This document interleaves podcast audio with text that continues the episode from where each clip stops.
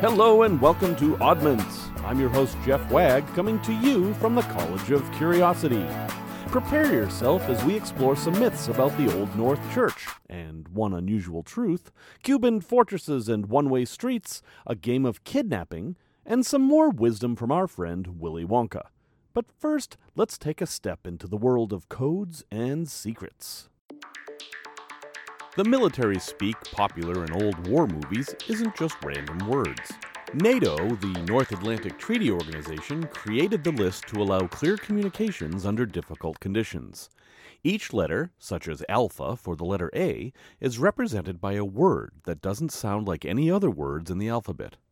The alphabet is as follows. Notice how few of these words rhyme with any other.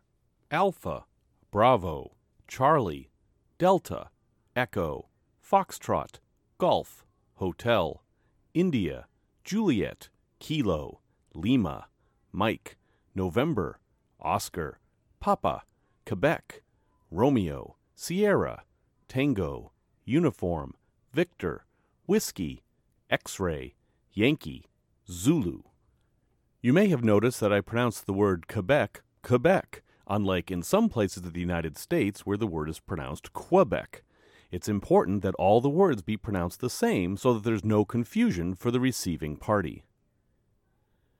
The rock band Wilco released the album Yankee Hotel Foxtrot in 2002. What were they trying to spell?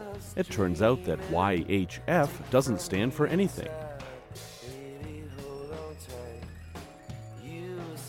Singer Jeff Tweedy had heard a recording of a numbers station that repeated Yankee Hotel Foxtrot over and over and decided to use it on the album. Number stations are a curious phenomenon that you may have run across if you own a shortwave radio. They come in many forms, but they're typically a broadcast on a shortwave frequency that repeats letters, numbers, or even music endlessly and for no apparent reason. Here's a bit of the Yankee Hotel Foxtrot number station, which is believed to be of British origin. Yankee Hotel Foxtrot Yankee. Hotel. Foxtrot. Yankee. Hotel. Foxtrot. Yankee. Why would anyone want to broadcast Hotel. nonsense? No one really knows for sure except the people doing the broadcasting. The stations can be found in many languages, and it's presumed that many of these recordings are to broadcast messages to field agents involved in covert ops. Shortwave is a desirable frequency as a signal can be received nearly worldwide. Owning a shortwave radio isn't terribly suspicious, so an agent can listen without fear of getting caught. It's presumed that the coded messages are decoded by one or more agents using sophisticated ciphers that are virtually impossible to break. While it's obvious that a repeating set of letters, numbers, or words can't contain much information, the constant broadcast could be necessary for a few reasons. One is that an agent would need to have something to tune into to test his equipment, even if he or she was only supposed to listen at a given time. Another reason is that it prevents anyone else from using the frequency, leaving it open for use when an important message needs to be sent. In the internet age, such technologies may seem obsolete, but if you've ever struggled with a Wi Fi hotspot or lost signal on your cell phone, you can appreciate how robust shortwave is. Sometimes simple is best. We'll have links in the show notes where you can listen to more number stations. Yankee Hotel Foxtrot Group 1 0 Group 1 0 Text Text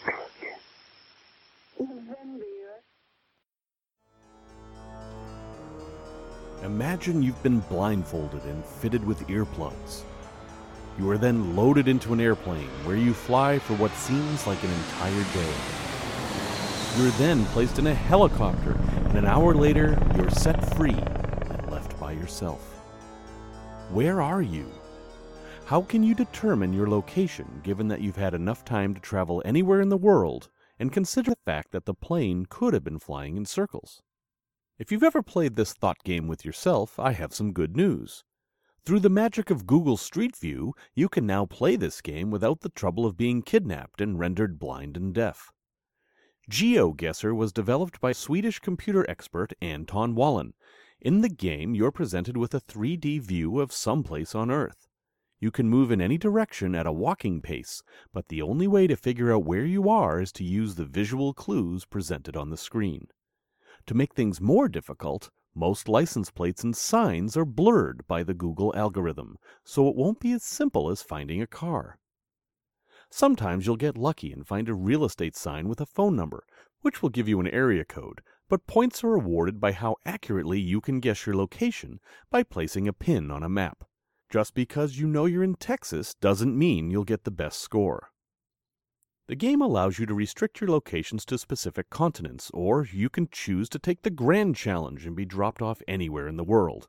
Of course, since it's Google Street View, you can only be dropped off on places that have been photographed by Google's camera cars. You have no worries about getting lost at sea or in the Arctic tundra.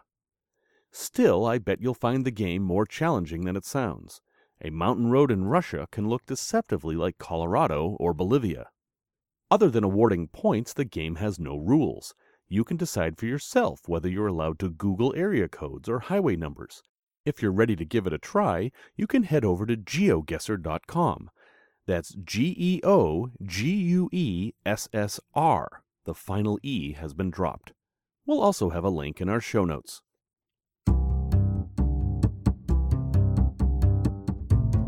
Boston, Massachusetts is filled with old churches. The most famous of these is the Old North Church, where Paul Revere instructed Robert Newman to hang lanterns to warn of the approaching British. That's right. Longfellow's poem, The Midnight Ride of Paul Revere, the work which made Paul Revere a household name, is inaccurate. Revere was actually captured very quickly on that fateful night, and his two companions, Prescott and Dawes, went on to warn the Minutemen. But that doesn't take anything away from the Old North Church. It is famous in its own right for being the tallest building in Boston for many years. At a 190 feet tall, it was visible for miles around. It was the perfect place to hang signal lanterns, and it was also the perfect place to fly from. Yes, that's right. The Old North Church was used as a perch by one John Childs, who flew from the steeple in 1757. We know this is true because the newspapers of the day recorded the incident. In fact, there wasn't just a single incident. He repeated his flight several times. Flying from the steeple is actually simple.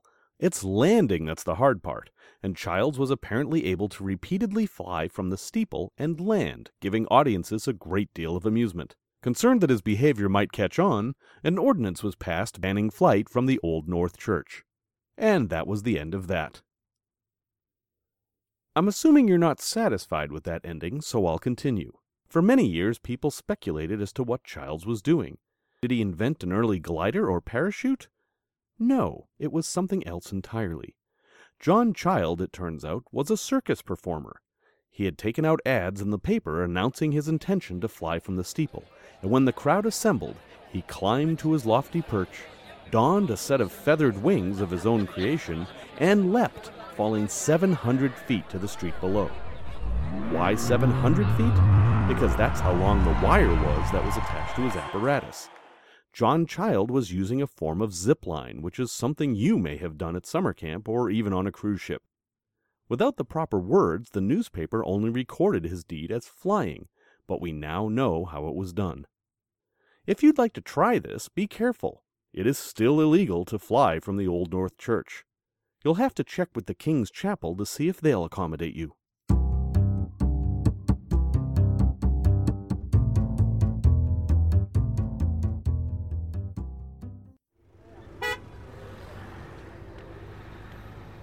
The first one way street in America was created in Asbury Park, New Jersey in 1935.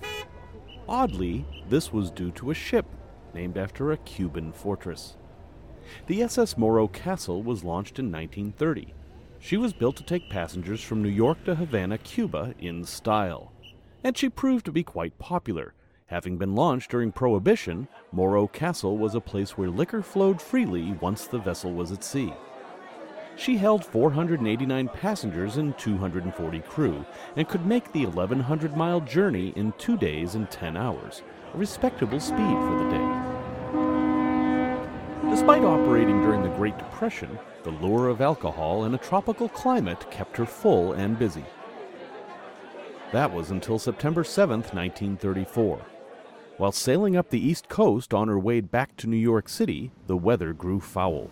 A nor'easter was brewing, and many of the passengers took shelter in their bunks as the ship forced its way through the rising winds and churning seas. Even the captain, Robert Wilmot, took his meal in his quarters, complaining that his stomach was bothering him. When a crew member went to check on him, he found that the captain had died of an apparent heart attack. This was just the beginning of a very long night. Chief Officer William Warms took over the command, but the weather didn't help him with his new responsibilities. Winds increased and progress slowed. Still, she was a sturdy vessel, and there was no reason to be alarmed. So long as they were careful, they'd reach New York City, a little late, but none the worse for wear. Near 3 a.m., smoke started to fill one of the passages. A fire was detected in a storage locker in a writing room. Just as the crew was preparing to battle the small fire, an explosion shattered windows on the upper deck, allowing storm winds to fan the flames. In a case of insult added to injury, the explosion came from the ship's Lyle gun, a safety device designed to shoot a line from one ship to another in case of an emergency, just like this one. Within 30 minutes, the entire ship was ablaze. Acting Captain Warms attempted to beach the ship, which was only eight miles off the coast of New Jersey. But despite being so close to shallow waters, the intensity of the fire dictated that lifeboats be launched immediately, despite the fierce storm that surrounded the stricken vessel. After the Titanic disaster some 20 years earlier, ships were modified to always carry more lifeboat capacity than was needed, and that was true of Morro Castle as well the lifeboats could carry at least 800 people, more than enough for the 549 that were on board. Unfortunately, the fire burned through the main electrical conduit just before lifeboats were ordered. The fire separated passengers from their lifeboat stations, and when the first six boats were launched, only 85 people were aboard. The passengers of the Morro Castle were now in a very similar situation to the passengers of the Titanic. Many passengers chose to jump into the roiling seas rather than burn to death, and while many died on impact, others struggled to stay afloat. Seeing this, the crew threw life preservers, deck chairs, and anything that would float overboard to try to rescue as many people as possible. Unfortunately, many people didn't know how to use life preservers, and still others were struck unconscious by the heavy wooden salvation raining down upon them. Morro Castle was on fire and adrift in a major seaway, and it was hoped that one or more of a dozen ships in the area would offer assistance. But the radio man George Rogers had not received an order to send an SOS. Finally, feeling the heat from the approaching flames, he sent one SOS without orders right before the generators stopped. Unfortunately, the single SOS was unconvincing, and ships were slow to respond. One ship, the SS Cleveland, approached the Morro Castle and even sent a motor launch, but seeing no one in the storm, she retrieved her boat and left the scene. Even the Coast Guard failed to take action until bodies started washing ashore hours after the disaster began. By morning, the once proud liner was a smoldering hulk beached on the shore of Asbury Park. A total of 135 people perished in the waves or flames. On shore, people showed up to help with the injured or to collect bodies and debris. More people came to gawk at the disaster, and then more, until finally the streets of Asbury Park were jammed with cars, completely blocking support and rescue vehicles. The Asbury Park police chief ordered that traffic travel in only one direction on the major arteries, and his order for one way streets, the first in the United States, stood until 2007 when development dictated a change. The Morro Castle was a complete loss, and the rules of ship safety changed drastically so that such an event could never happen again. But that's not the end of the story. George Rogers, the hero radio man, made the news again, but not as a hero. A few years after the Morro Castle disaster, Rogers was working in a police station operating the radio. a fellow officer received an odd package in the mail an aquarium heater. When he plugged it in, it exploded, permanently disabling him. He was convinced that George Rogers was responsible.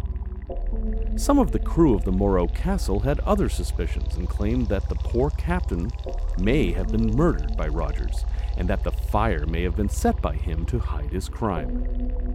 In 1953, severely in debt, George Rogers murdered a neighbor and his daughter in hopes of financial reward. He was convicted and sentenced to 20 years, of which he served only four. A brain hemorrhage finished what the Morro Castle could not. The next time you're frustrated by a one way street, think of the Morro Castle and wonder what traffic would be like without her.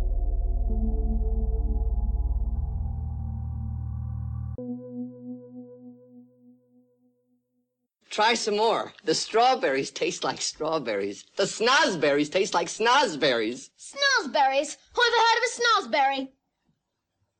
We are the music makers, and we are the dreamers of dreams. You've just heard Gene Wilder as Willy Wonka explaining his philosophy to Veruca Salt, played by Julie Dawn Cole. The lines purloined by Wonka have been a favorite among rock bands, motivational speakers, and even the Church of Scientology. Given that this show is about curiosity, this seems a particularly fitting quote, and in truth, the entire poem from which it was taken is worth a listen. And if you listen carefully, you may hear another well known quote. It was written by Arthur O'Shaughnessy as part of his 1874 book, Music and Moonlight. We are the music makers, and we are the dreamers of dreams, wandering by lone sea breakers and sitting by desolate streams, world losers and world forsakers upon whom the pale moon gleams. Yet we are the movers and shakers of the world forever, it seems. O'Shaughnessy was not a writer when he first started his career. He began as a herpetologist in the British Museum's Zoological Department. If you'd like to hear the poem in its entirety and you enjoy opera, you might search for Edward Elgar's Opus 69, The Music Makers. That's it for this episode of Oddments. Thank you very much for listening. If you'd like to hear more, check out our website at collegeofcuriosity.com. There you'll find articles, other podcasts, and show notes that may tickle your curiosity. I'm your host, Jeff Wagg, and until next time, thank you for listening.